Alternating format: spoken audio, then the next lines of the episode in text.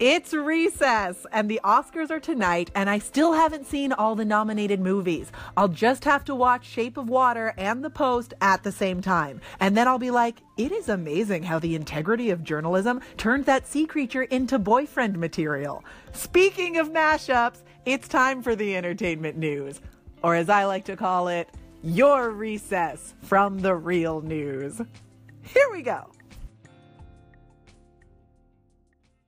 The Razzie Awards continued their annual tradition of celebrating slash publicly shaming the worst movies and performances of the past year. Sometimes the Razzies are very, very mean, but sometimes a project needs to be taken aside and labeled as an unfortunate mistake that we must never ever repeat.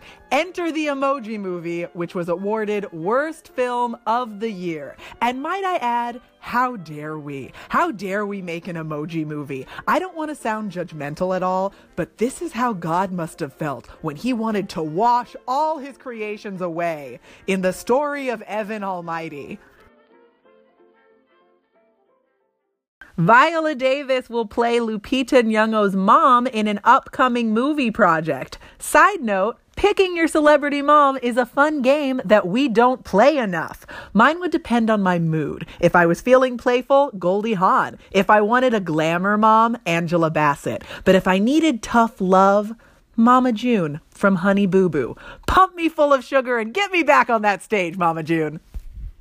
The president Twitter heckled Alec Baldwin for his SNL impression again, except this time he called him Alex Baldwin, which was maybe a mistake or maybe just passive aggressive. It's hard to tell, and either way, this is not what I want to be happening.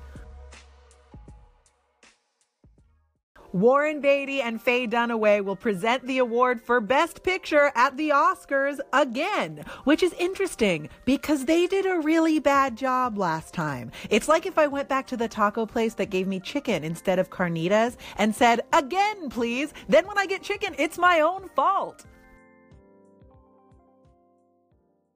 Elton John will not be inviting fans to come up on stage anymore because this last group got out of control and ruined it. At a show in Las Vegas, some fans were allowed on stage during a song, but it quickly turned into a feeding frenzy where everyone just tried to grab Elton John while he sang. It must be hard sometimes to be a celebrity when people get so excited to see you that it brings out the absolute worst in them. But I also totally understand how you could lose yourself in an irrational fit of enthusiasm. I get the same way around funfetti cake.